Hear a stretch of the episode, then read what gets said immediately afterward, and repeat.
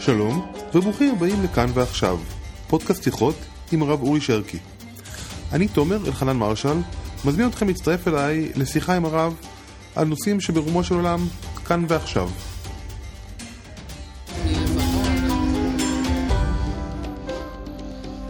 שלום הרב, שלום וברכה. מה שלומך? אני חושב שבסדר, ואתה? חושב בכלל.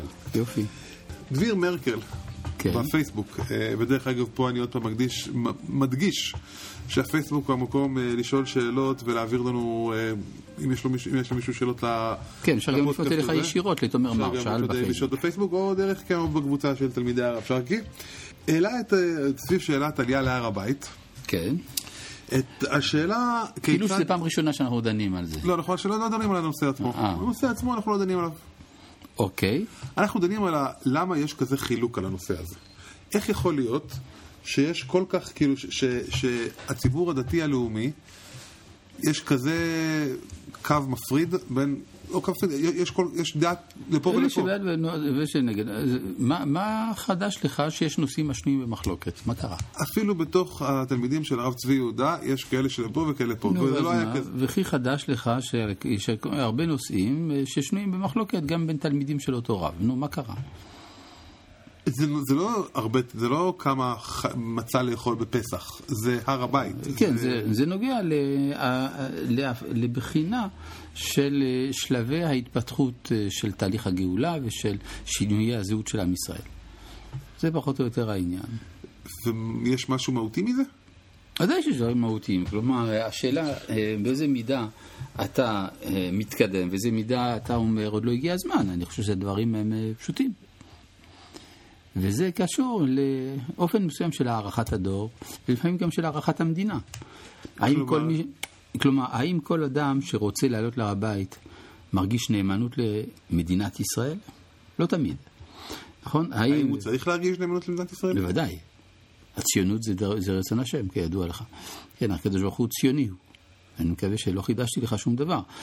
אה, ולפעמים דווקא הנאמנות למקדש היא לעומת הנאמנות למדינה. ולא כל מי שנאמן למדינה הוא גם אה, מתנגד אוטומטית לעלייה להר הבית. כלומר, זה, אני חושב שיש פה דווקא פסיפס מאוד אה, מחולק של כל מיני עמדות. אוקיי. ואם ננסה רגע להבין את העמדות האלה, כי אני פה, אפילו מהשתי המשפטים האלה, דברים שלא חשבתי עליהם, למרות שאני עוסק בנושא הזה הרבה בעצמי. לנסות להבין את שתי, שתי הצדדים, או, או, או מכלול הצדדים, כי זה לא שתי צדדים, יש פה המון צדדים. בוודאי. ואני חושב שאתה רק תלך ותסתבך בריאיון הזה, אבל בסדר, אפשר לנסות. אף פעם לא הפריע לי בעבר. אה, ניקח צעד אחד אחורה אולי. יש את ה, היה לך את, ה, את המפגש עם, אה, עם דוקטור אה, רות קלדרון. כן, אכן. דיברתם על חברת מופת אה, מול מקדש. ייתכן. או- ובכן, נו, מה הבעיה? ושנשאלה השאלה, מה בא קודם, חברת מופת או מקדש? ומה אני עניתי? אתה אומר שעניתי משהו? אני לא זוכר. אז אנחנו לא ניכנס למה ענית, אני אשאל את השאלה.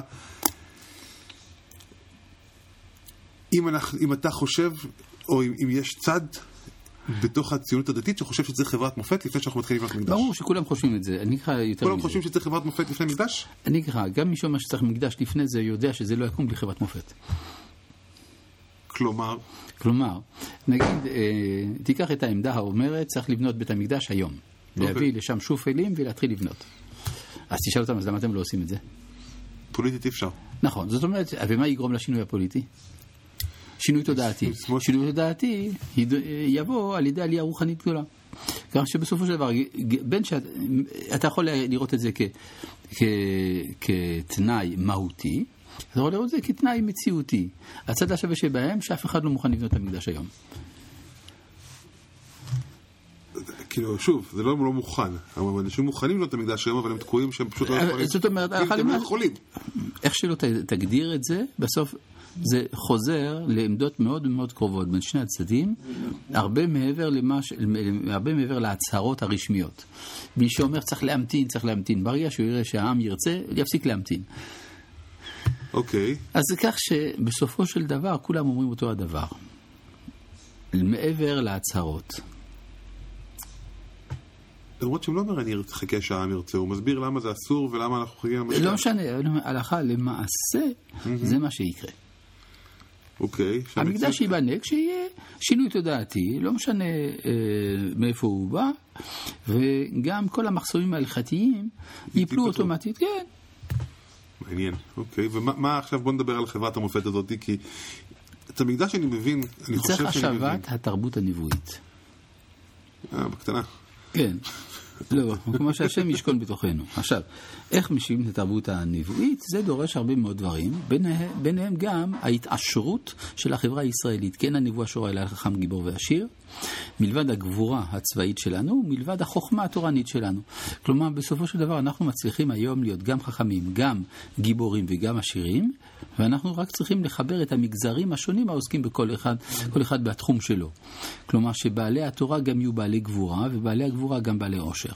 ברגע שזה כך, אתה בונה חברה שבה אה, אה, נוצרים קשרים קוולנטיים, אפשר לומר, בין חלקי החברה השונים, וגם אלה הערכים מתאחדים. ומתקרבים זה לזה, כלומר זה לזה.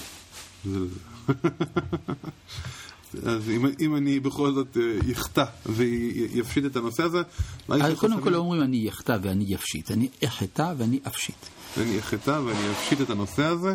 ברגע שהחרדים ילכו לצבא, בהייטק ילמדו תורה, והדתיים... בסדר, הבנת, יהיו. בהייטק, כן, שנזכה. שנזכה. שנזכה. תודה רבה. אמן.